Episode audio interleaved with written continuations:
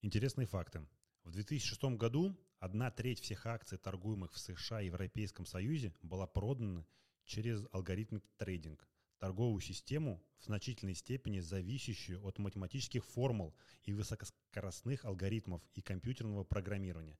А к 2008 году почти около 80% торговли осуществлялись с помощью алгоритмов. Однако из-за различных правил объем торговли с помощью алгоритмов в процентном отношении снизился после 2008 года.